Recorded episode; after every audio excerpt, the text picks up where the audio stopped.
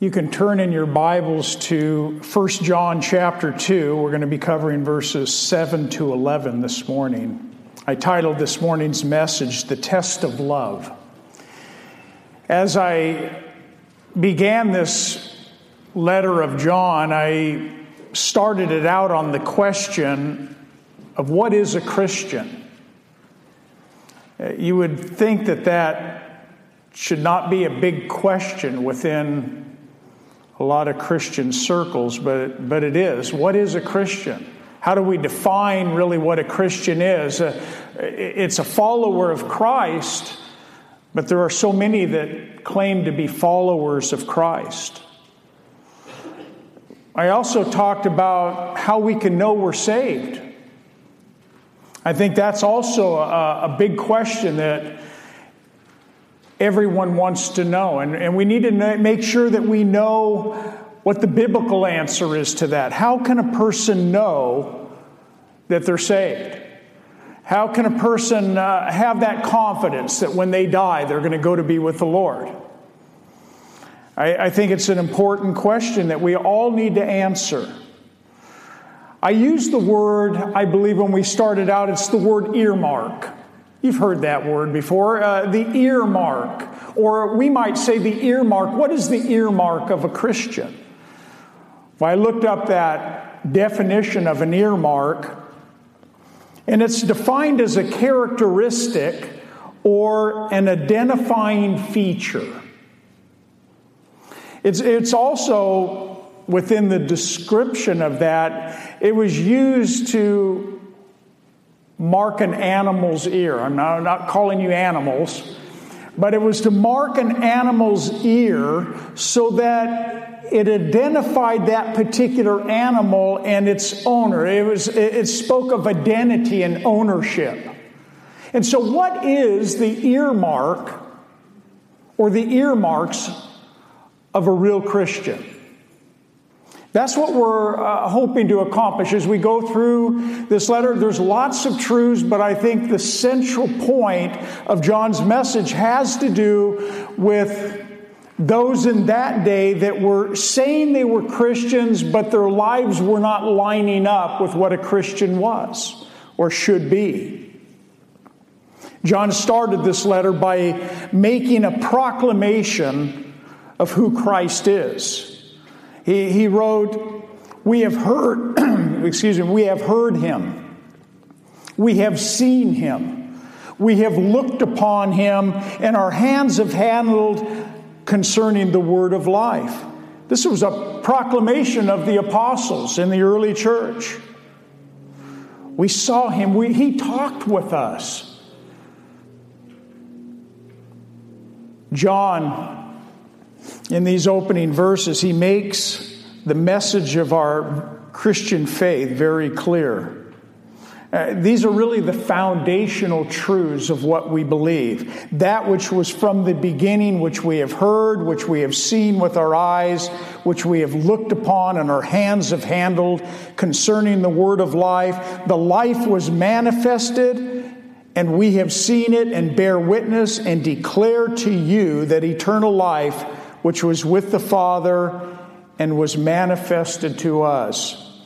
Very clear, very important truths. As a matter of fact, I shared that our Christian faith either stands or falls based upon these truths. There are some that reject these things that Jesus is God in flesh, that Jesus is the only way to get to heaven. For the Christian, these are truths that we hold to without compromise. These, if we could say, are the non negotiables of our faith. Jesus Christ, God in flesh, coming to this world to pay the penalty on that cross for our sin. Those are non negotiables. That he rose from the dead, that he's alive today, that's the gospel message. But John also tells us that belief in these truths that it's also the basis for our Christian fellowship. And it's first fellowship this way with God, but it's also fellowship at this level.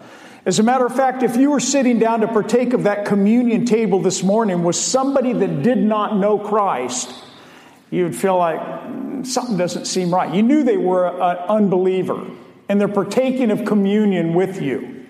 You think, man, that's, that's just. But when we're corporately as a body of Christ, and those who know Christ are partaking of this, you're having this fellowship with one another, this like mindedness that is centered around even this table of remembrance that we did this morning.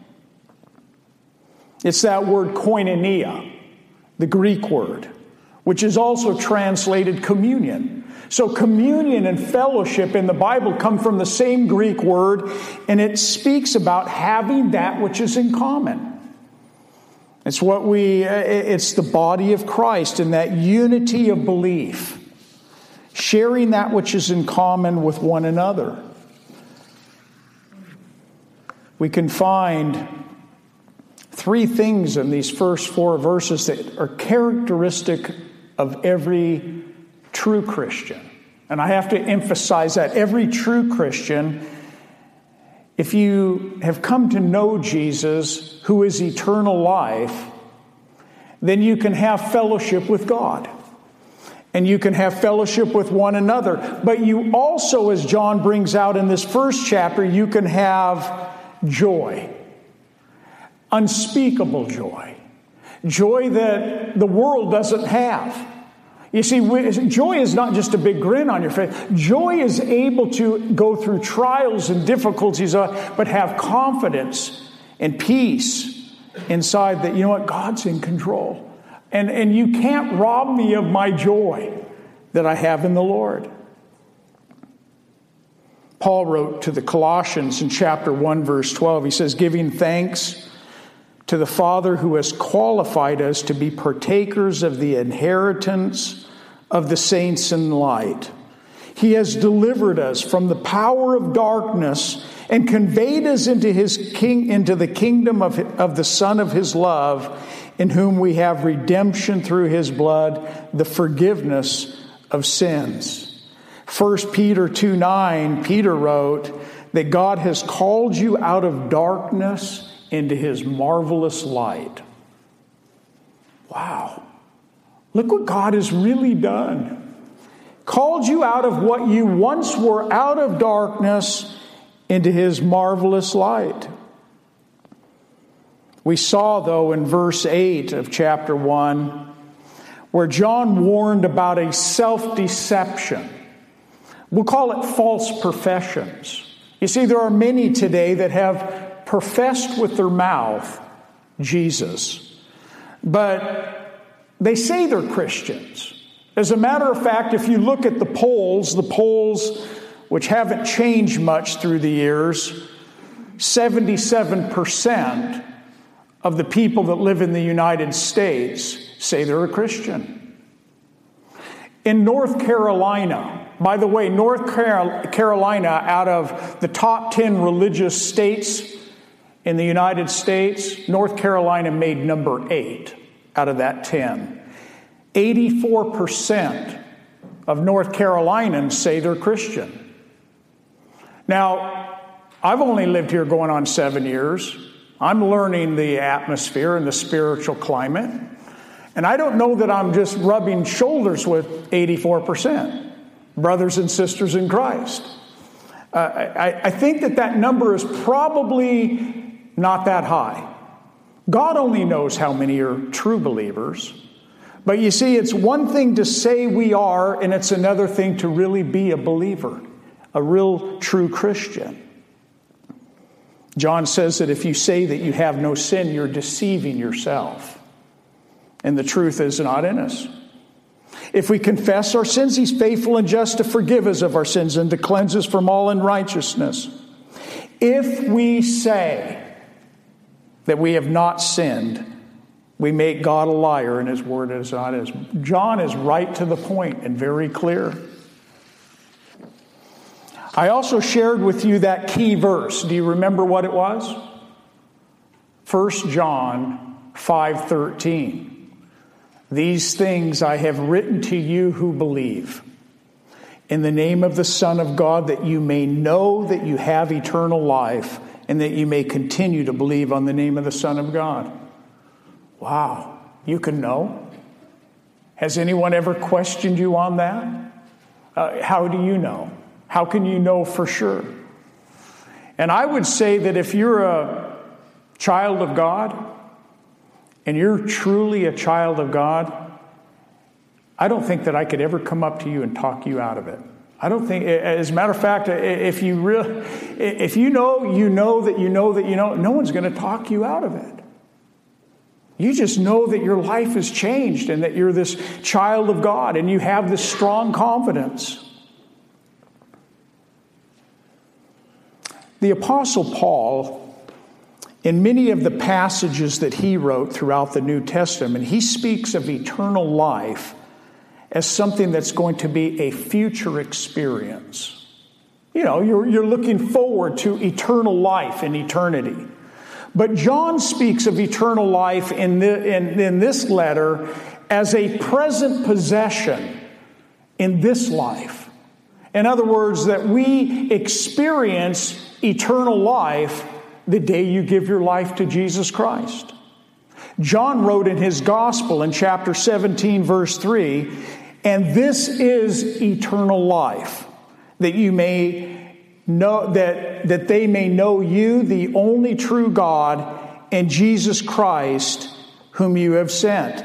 And so John says that eternal life is knowing Jesus Christ as Lord and Savior, present possession, here and now.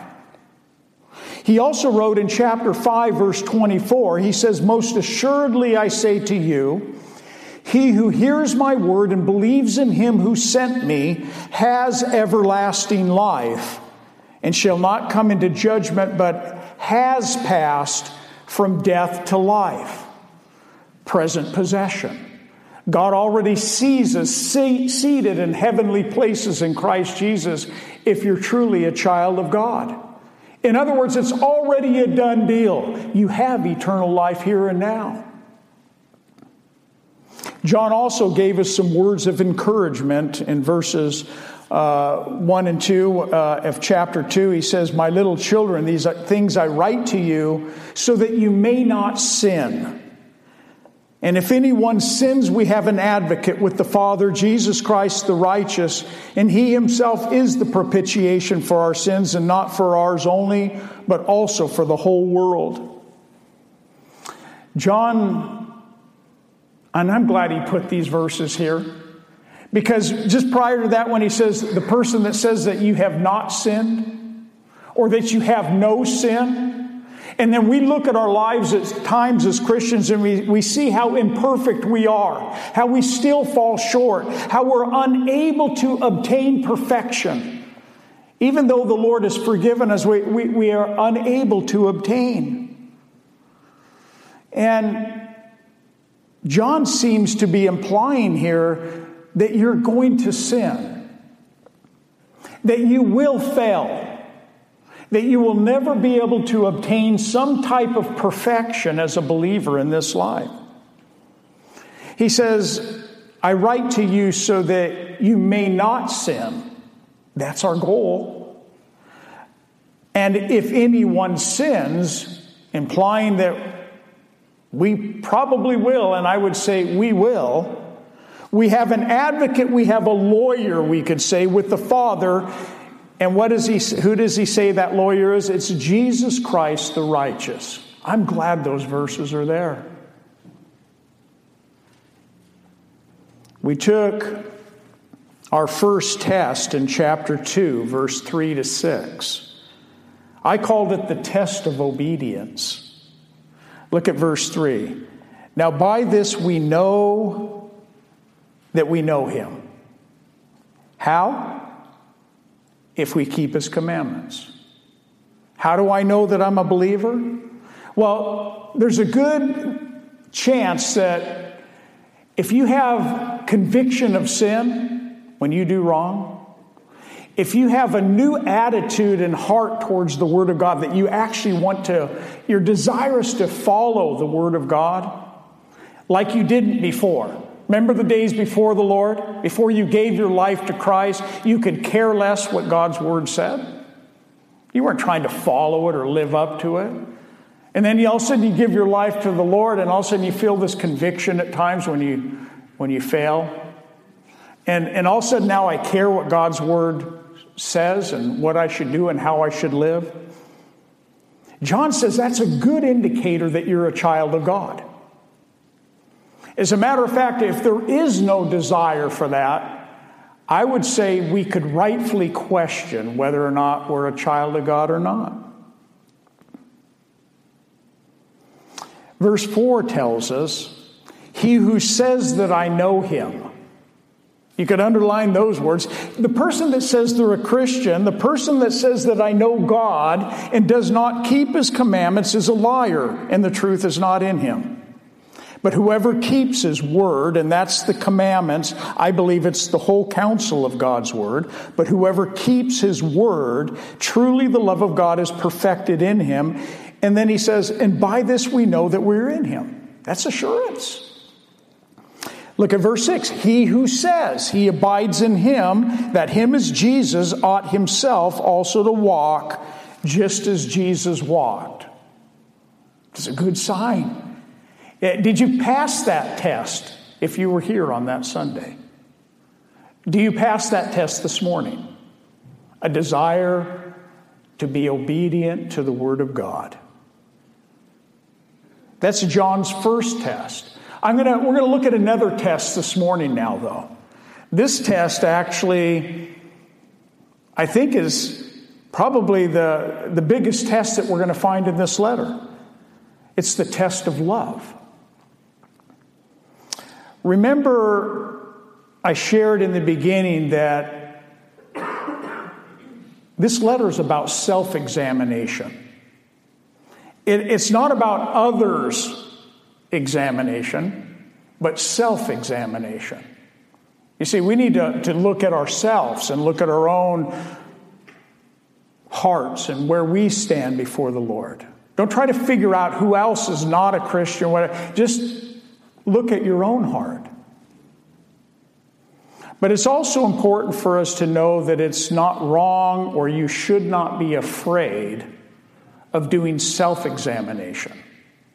So there's nothing wrong with that. As a matter of fact, it's biblical for you to examine yourself. But what do we examine ourselves with? We examine ourselves in light of the Word of God.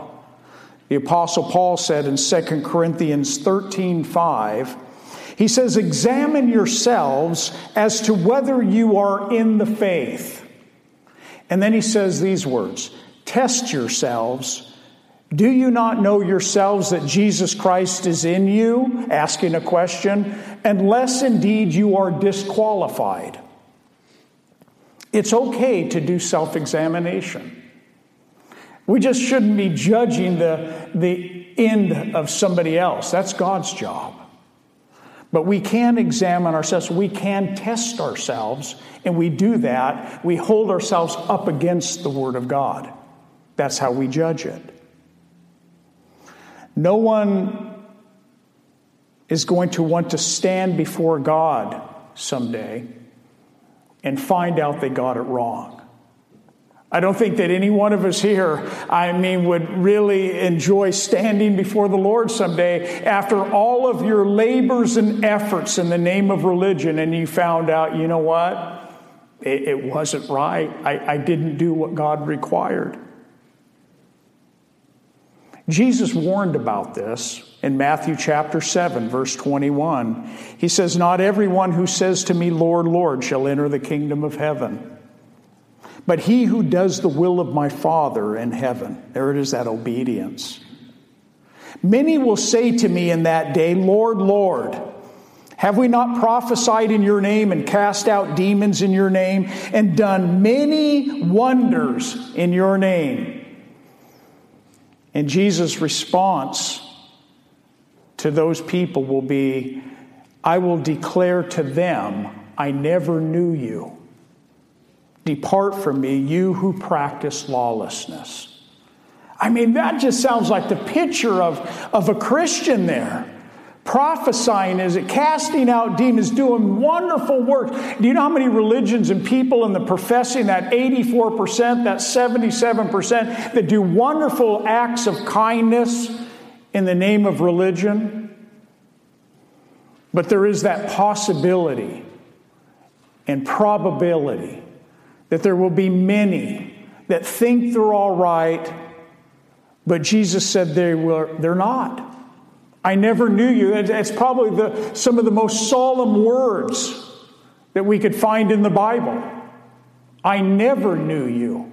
It didn't say, I, you know, it came in time, I, I started not knowing you anymore. I never knew you. Though you thought we knew each other.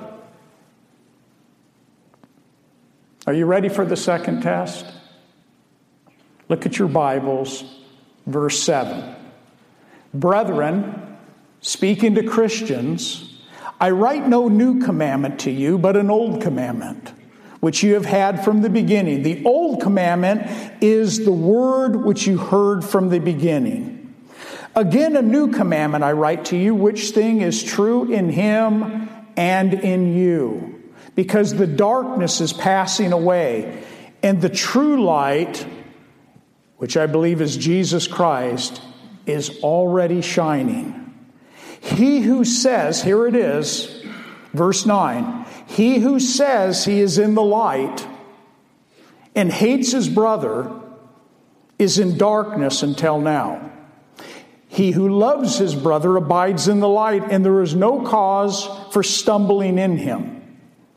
But he who hates his brother is in darkness and walks in darkness and does not know where he is going because the darkness has blinded his eyes.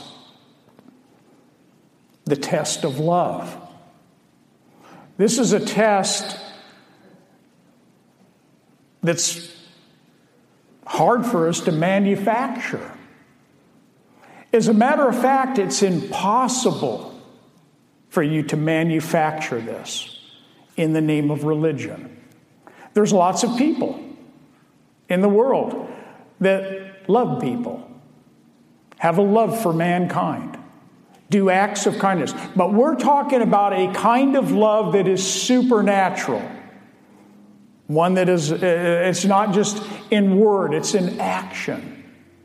You see, that's the kind of supernatural love that we see demonstrated here. It's what John's talking about. It's, it's, it's ourselves testing ourselves against the Word of God. In verse 7, John says, An old commandment which you have had from the beginning, is what he's telling those that are reading this letter. This old commandment that he's speaking of here is speaking about the law of love. This law of love takes us all the way back in the Old Testament to Leviticus chapter 19, verse 18, where God told Moses to speak to the people and tell them you shall love your neighbor as yourself. I am the Lord. You see, the concept of love in the Old Testament, it's the same love that God has for mankind there as he has in the New Testament. But this whole old command of love, it was one that people under the Levitical law were commanded to do. Before Jesus Christ ever came into this world, the law of love was already in force. God had already commanded it that you shall love your neighbor as yourself. But the new law of love, which is really not new, but it's really love expanded. It's love expanded in the New Testament. This happened after Jesus Christ came into this world. Verse 8 Again, a new commandment I write to you, which thing is true. It's in Him, it's capitalized, isn't it? It's in Him and it's in you. Do you see that? This, this love that God has given to us. In Matthew 22 34, Jesus was asked the question by a scribe one day, a Pharisee, who was looking to test Jesus. He said to, to Jesus, He says, Teacher, which is the great commandment in the law? And Jesus answered him by quoting the Shema, which was the, the great Jewish confession of faith. Shema means hear. And this is what Jesus said to this, this religious man, this Pharisee. He quotes from Deuteronomy chapter 6, verse 4. You shall love the Lord God with all your heart, and with all your soul, and with all your mind. This is the first and the great commandment. The second is like it you shall love your neighbor as yourself. And then he says this on these two commandments hang all of the law and the prophets. Just those two. Remember in John 13 when Jesus was in the upper room and he washed his disciples' feet that evening before he was going to go to the cross. He said this to his disciples A new commandment I give to you, that you love one another as I have loved you, that you also love one another. By this, all will know that you are my disciples if you have love for one another. This is something that can't be manufactured. Jesus showed by example as he washed, knelt down, and washed his disciples' feet. He showed them by his life, those three years of walking with him. He showed them in, in the washing of their feet, in the laying aside of his garments, and, and, and humbling himself before them. He showed them as he went to the cross and he hung there, and they saw the sacrificial lamb hanging there and dying on the cross for the sins of the world. It was demonstrated in action. Jesus said these words to him to them that people will know that you're my disciples if you have love one for another. What would be the opposite of that? How about a Christian that really had, professing Christian that had no love coming forth? How about a church? had no love in that place. There's nothing, you know, I mean, what, what example do we lay out before this world? Would, would people know, just on this alone, that you're a child of God?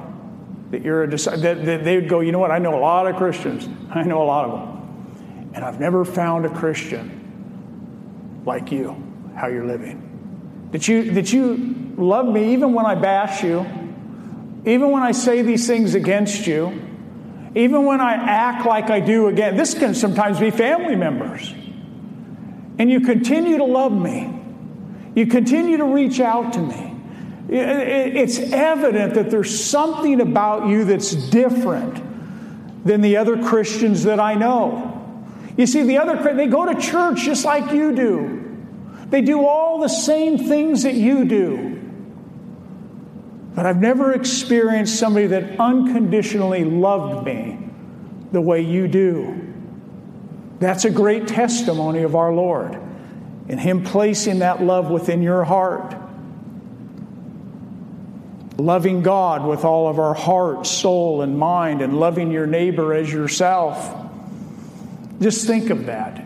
Jesus says if you could just do these two things, you'll fulfill everything else in the Bible. You mean just those two? Loving God with all my heart, soul, and mind, and loving my neighbor as myself. If I could just do those two, that's all. It's not even the ten. Just do the two, and you'll fulfill all the law and the prophets, all of it. You have to sit and ponder how that gets worked out. Loving God with all your heart, soul, and mind. You're going to always do the right thing. Loving your neighbor as yourself. I mean, it, it just works out on those two things. I believe that one of the greatest evidences that a person is a Christian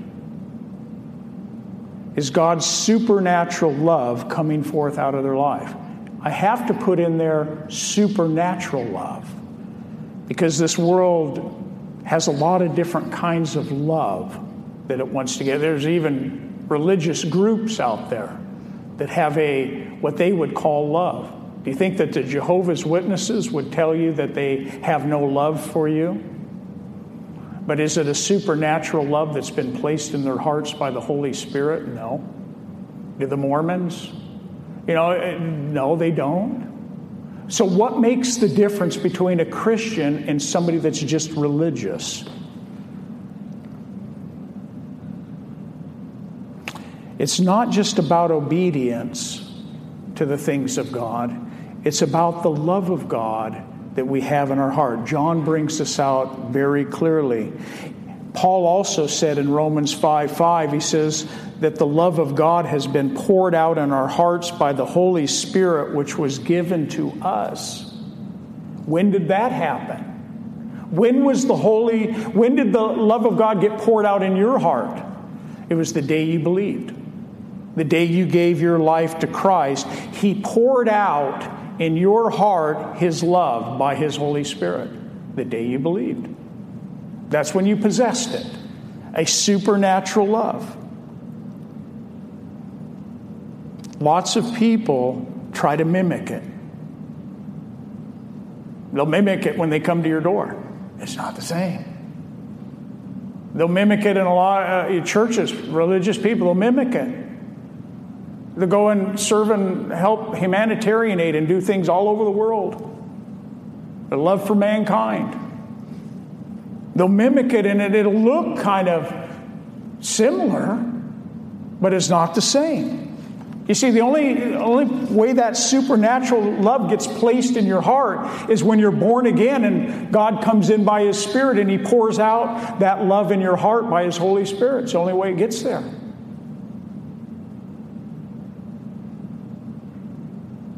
I wonder how many of you got married before you knew Christ. And then both of you got saved, and now you're loving each other in a different way. There's a good way to see the difference. Unconditional, sacrificial love. A love that just doesn't need anything, it just gives. If you want to read about what that love is, and I know most of you, if not all of you, have, you have to go to the love chapter of the Bible, 1 Corinthians 13. It, it, it describes this love. And, and Paul says what it's not also. He says, Though I speak with the tongues of men and angels, but I have not love, I have become sounding brass or a clanging cymbal. And though I have the gift of prophecy and I understand all mysteries and all knowledge, and though I have all faith so that I could remove mountains, but I have not love, I am nothing. And though I bestow all my goods to feed the poor, and though I give my body to be burned, but I have not love, it profits me nothing. Love suffers long and is kind. Love does not envy. Love does not parade itself. Love does not, is not puffed up. Love does not behave rudely. Love does not seek its own. Love is not provoked. Love thinks no evil. Love does not rejoice in iniquity, but it rejoices in the truth. Love bears all things. Love believes all things. Love hopes all things. Love endures all things. Love never fails. There's the description of this kind of love that Christ had for us as He gave it all up for you and I. That's the love that has been placed in your heart by the Holy Spirit. It's a good indicator to you and I if we're a child of God.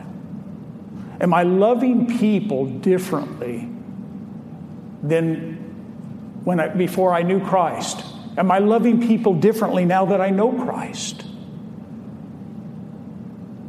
Paul wrote in Galatians 5:14 you know about the fruit of the Spirit?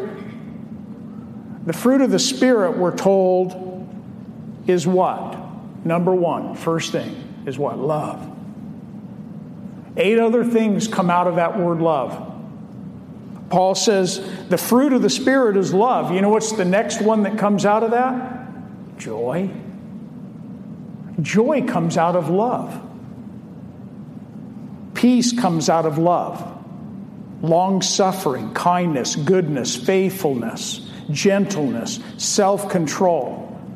All, all, of those other eight things come out of that one word love.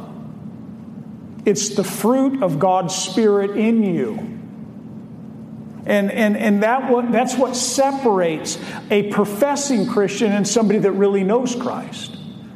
John has to be very clear and specific about this. Because the Gnostics and all those people, just like today, what's a Christian? Well, let's define it. Let's start with the test of obedience. And then we'll go to the test of love. And then we're going to see in a, in a week or two here, we're going to see the, another test, the test of truth. If you can pass all three of those, there's a good chance you're a believer.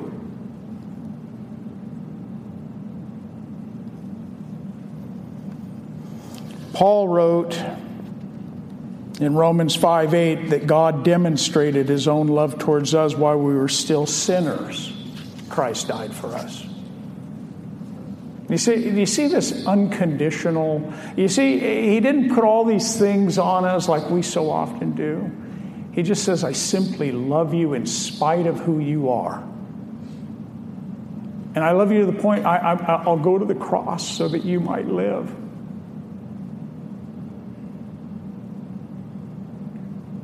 If we were to look ahead to 1 John 3:16, John's going to go on two other times as we go through these five chapters, and he's going to take this test and he says, I'm going to take this test of love that I'm giving you in chapter 2, and I'm going to reiterate it in very practical ways two more times as we go through this letter. We're, going to, we're not done with love yet. But John says in 1 John 3:16, "By this we know love, because he, Jesus, laid down his life for us, and we also ought to lay down our lives for our brethren." There is the supreme example of love. There is the one verse that tells us how you can wrap your head around the whole thought of how great is God's love. I can't put it into words. Somebody just asked me, and I, and I can't even describe it. It's hard for me to even really, I can't even speak of it really. But here's what I can do I can look to the cross. And when you look to the cross and you see Jesus Christ as we partook of communion, it's that demonstration, it's the way we can wrap our head around it. He did it sacrificially. He did it for us, and we were undeserving while we were yet sinners. And He laid it all out. And then He says, That same love that I poured out into your heart by the Holy Spirit is the same love that I'm calling you to lay down your life for your brethren. Whatever that means to you and to me. Verse 9 says that he who says that he is in the light, let me put it this way the person that says they're a Christian, the person that says they're walking in the light, that they know God, but hates his brother, John says is in darkness until now. In other, they don't go hand in hand.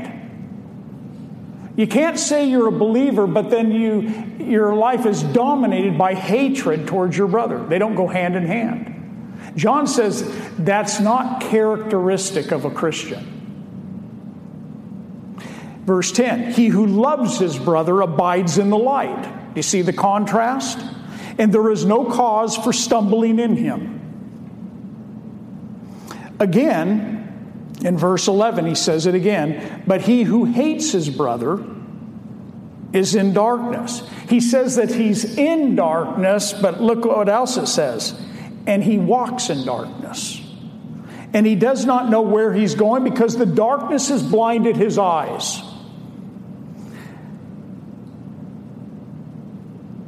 This walking in the light, this abiding in Christ. You see, when you came into a relationship with Jesus Christ, eh, He pulled you out of darkness into His marvelous light. You're no longer in darkness anymore. And so the person that says that he's in the light but hates his brother, it's inconsistent. It's a good indicator. Contrasting light to darkness, hate and love, those are contrasts. From verses 9 to 11, he gives us two negative statements and he gives us two positive statements. Verse 9 the person who says that he is in the light or that he's a Christian but hates his brother is really in darkness. Verse 10 the person who loves his brother with his, this supernatural love is a person who is abiding in the light. Verse 10 the person who is in the light or walking in the light will have no cause for stumbling in him. You see, light guides us, doesn't it? It, it directs us. There's no cause for stumbling in that person. Verse 11. But in contrast, the person who hates his brother is in darkness and walks in darkness, and he does not know where he's going because darkness has blinded his eyes. You see the difference?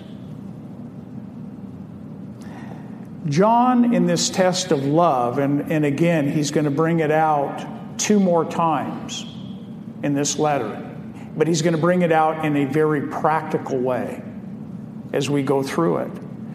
He's going to show that love coming forth out of the life of a, of a, a Christian is, I believe, the number one earmark of a believer that you truly are. Because you see, I can mimic good deeds and no one would ever know. I could go out against the best of the cults out there and I could do all the things that they do, and I could go out and do a lot of wonderful acts of kindness, and no one would ever know, and I could do it in the name of I'm a Christian. But behind doors, closed doors, and behind, you know, I'm not that same person. But everybody else would think I am. It's real important that we do examine ourselves in light of God's Word. That we do make sure that we are, we've done everything what God says I need to do to be saved. I'll make it real simple. To be saved simply means to, you need to admit that you're a sinner. As soon as you can admit that you're a sinner, then you realize you have a need of a Savior. And when you have a need of a Savior and you look to Jesus Christ as your only hope of salvation, He's your only Savior, and you call upon Him to save you, He says, I'll give you eternal life, just simply based on that. And I ask you to come into my heart and make me born again by your Holy Spirit and pour your Holy Spirit into me It's that simple to be a believer. I knew of a lady that served in our church back in California. They'd been, her and her husband, a part of the church for five years. They served in a lot of different capacities. Five years into it, she was sitting there on a Sunday morning, and our pastor gave an altar call. And this woman went forward to receive Christ. She actually came to a conviction that for all of these years, in all of her service, she thought she was born again. She thought she knew the Lord. And she had this conviction I don't know that I've ever in my life ever prayed to receive Christ into my heart. I don't know that I really am saved. I've done all of these things. I've served. I've taught your Sunday school here. And she didn't even, what couldn't even, didn't know that she was saved. That big of a question needs to be answered with assurance. Assurance. Not maybe, I hope I am, but with confidence. I know where I'm going when I die. I'll close with this verse, 1 Thessalonians 3:12. The apostle Paul wrote to the believers there at Thessalonica and he says this concerning love. May the Lord make you increase and abound in love towards one another and to all just as we do to you, so that he may establish your hearts blameless in holiness before our God and Father at the coming of our Lord Jesus Christ with all of his saints. Increase and abound in love towards one another. In other words, you'll never exhaust it, brothers and sisters. You might, you will never be able to say, I, I, I love just like Jesus loves. This is an ongoing, progressive thing in our life. God, help me to lay down my life for my brethren in greater ways than I. You see the practicality? This is not just words, it's action. That he may establish your hearts blameless in holiness before our God and Father at the coming of our Lord Jesus Christ for all of his saints. We hope you have enjoyed today's study. For more information on teachings, events, worship times, and location, please visit our website, ccfwinstonsalem.com. From Pastor Greg and all of us at Calvary Chapel Fellowship, thank you for listening and being part of our study through God's Word.